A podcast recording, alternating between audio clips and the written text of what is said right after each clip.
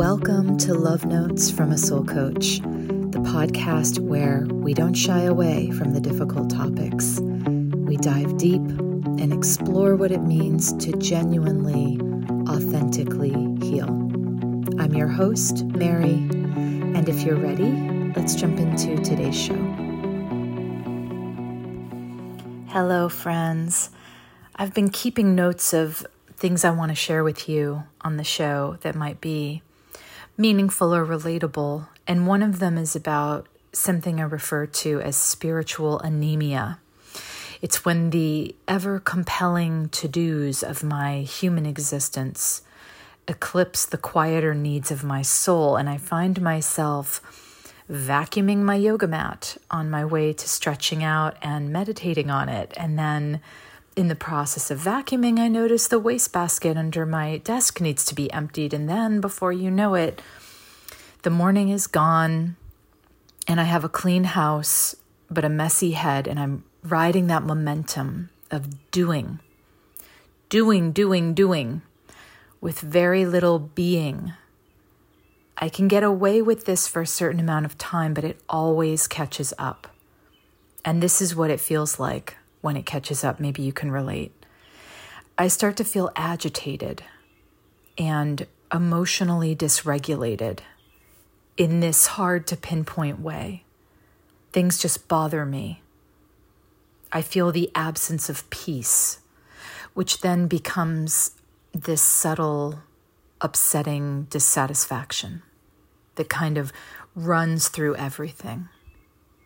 And I find that part particularly interesting because these tangents that I go down sometimes that create the spiritual anemia in the first place, they are super satisfying in the beginning. It feels so good to check the boxes because it makes us feel like we're winning the battle against time that most of us are engaged in unconsciously the majority of our lives. The idea is if I can get all my tasks done, I'm ahead of the giant snowball that's rolling down the hill toward me. I can't enjoy my life unless I get ahead of the snowball. Otherwise, the pressure of knowing it's hurtling toward me is too much. But of course, that snowball is imaginary. It's a figment of our egos. It's a story that they tell us. If you can just run fast enough, get everything done, you'll win. You'll be happy. It's that whole paradigm of, I'll be happy when. Conditional happiness, conditional peace. These are the real thieves of our contentment, not being behind on our to-do list, not the circumstances of our lives, but how we're relating to the circumstances of our lives. So when I go amnesic about all of this and I find myself devoting myself to too many things that are of the ego and not of the soul, it's like going too long on junk food. I crash. I feel the anemia. And I'm grateful that I can feel it. I actually think that being able to feel and notice my suffering is a big reason why I care so much about living with mindfulness in my life. When I notice I've lost the balance, then I have a fighting chance of bringing the balance back into place. If we don't have a relationship with the baseline of our lives, how can we tell when we've drifted away from it? So, this past week, I've been trying to course correct because I got knocked off my normal routine pretty massively at the beginning of June when my oldest child graduated and came back home with her 12,000 boxes and bags of dirty clothes and that sweet, wild wind of summer vacation that rolled in along with her that I always get swept up in no matter how old I am. I always get excited at the end of May, anticipating something that actually does not apply to my life, but I still get swept up in it. But at the same time, as many of you know, because I talk about it a lot, when you love what you do, you don't hunger for vacations. Every day holds the balance of feeding you in these two important ways. You're fed during the times you're engaged wholeheartedly in your work, and also in the downtimes when you're refilling the well. I don't need to go away to recharge because I've cultivated a life I don't feel the urge to run away from. And that's the truth. I had that life that I needed to run away from when I was married and running a company and a totally overwhelming household and raising small children. And then that life collapsed. And the one I've built in its wake is not that model at all. It's not the binge and purge life. You know, cram everything in and then run away so you can exhale and then come back and resent the fullness as it grows again. Every day for me is hard work time and vacation time inside of each day. And I highly recommend living this way. Stockpiling is risky. Delaying your joy is risky. Instead of looking at how many vacation days you can score or save up in a work year, what about asking, how can I weave the energy of vacation into my regular work days? Could I read a passage of a book or a magazine article in the sun for 15 minutes between things? Could I keep a yoga mat by my desk and build in time for deep stretching and reconnecting with my body in the midst of my day? Probably the biggest reset activity I do every day that keeps me regulated and healthy is being with my dogs. When I'm with my dogs, I'm in that vacation energy. When I'm on a dog walk with them in the morning, or pressing my forehead to their foreheads, or getting their kisses, or giving them belly scratches, I'll make a conscious mental note. I'll tell myself, this is what really matters in life. This might be the most important thing I do today.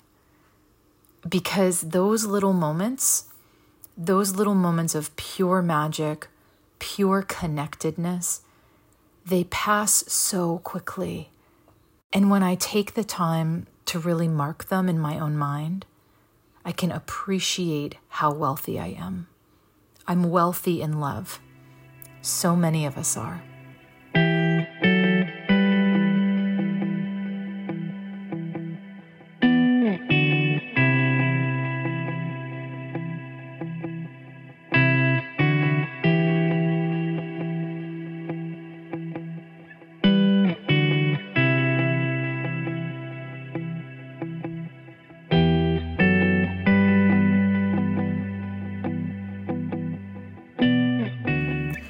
When my daughter was 14, she was accepted into a prestigious program for painting, and she wound up going to high school out of state at a boarding school for the arts.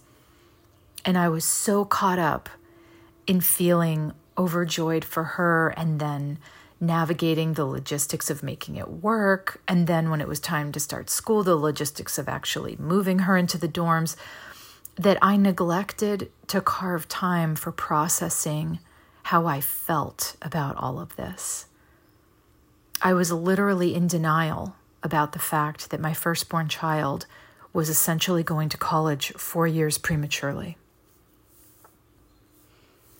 This is the thing about growing up with neglect. When we've grown up neglected, we tend to neglect ourselves. It's what we know. And it comes up in little and big ways. For me, I struggle to anticipate what I'm going to need sometimes, especially with really big life event stuff.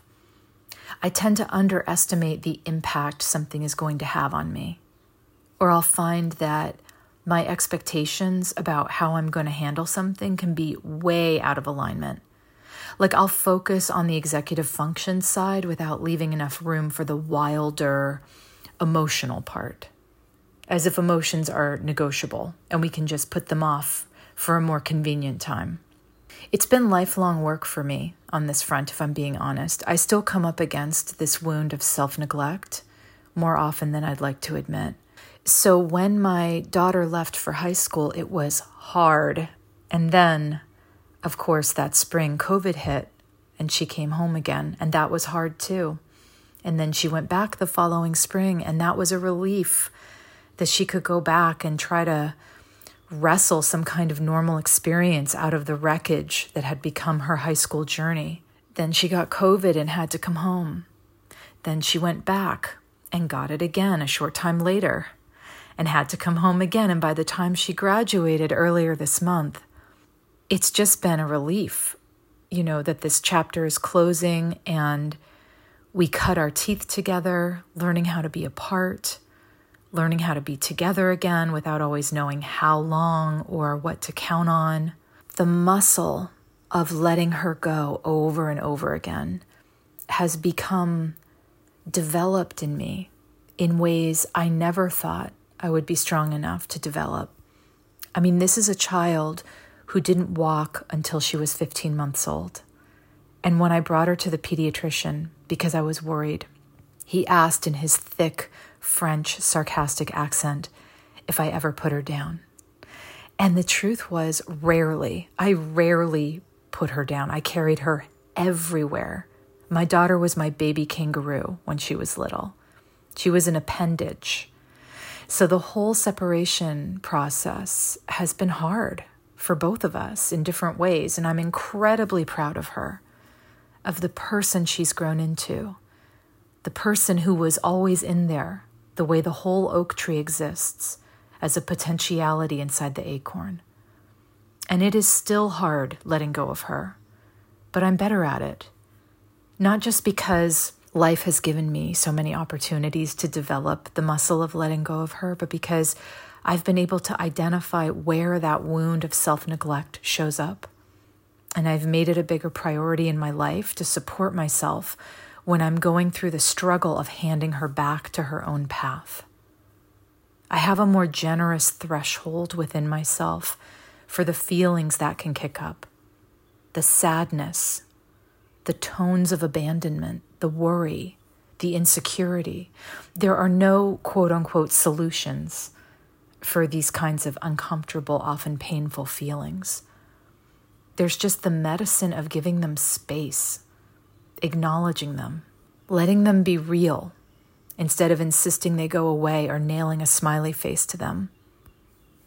So now my daughter is heading to college in Chicago, and I'm not freaking out. I'm feeling mostly joyful and mostly excited for her.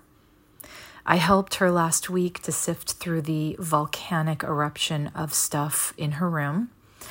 And then we looked at dates, and we bought a one-way ticket to Chicago for her later in the summer, which made me think, when was the last time you bought a one-way ticket somewhere?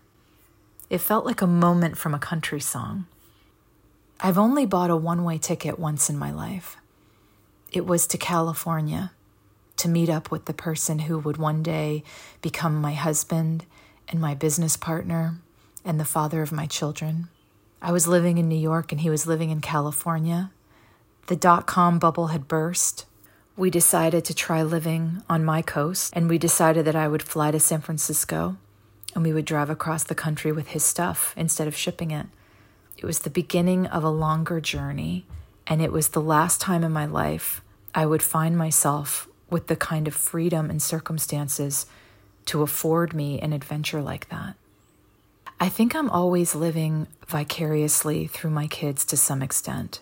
And I don't mean that in a sad or scarce way. I mean, there's only so much I can accomplish in my life, and I recognize it. But they carry the baton forward. I heard that when butterflies migrate crazy long distances, it's not one single group, or kaleidoscope as butterfly swarms are called. Isn't that a great name for them? It's not one single kaleidoscope migrating on their own. It's waves of generations of butterflies that make the trip. They move across distances, one overlapping generation at a time. That's how they get from one place to another. There are things we won't be able to accomplish on our own in this life, but there are ways our work carries on beyond us. Not just our work, our love. I know that what my children accomplish is not just tethered to who they are in isolation. It grows out of the love that is their essence, the love that brought them here, the same love that manifested every single one of us, the same love we're connected to right now, the love we are never separate from. Don't wait for an occasion or a vacation to drop down onto that frequency.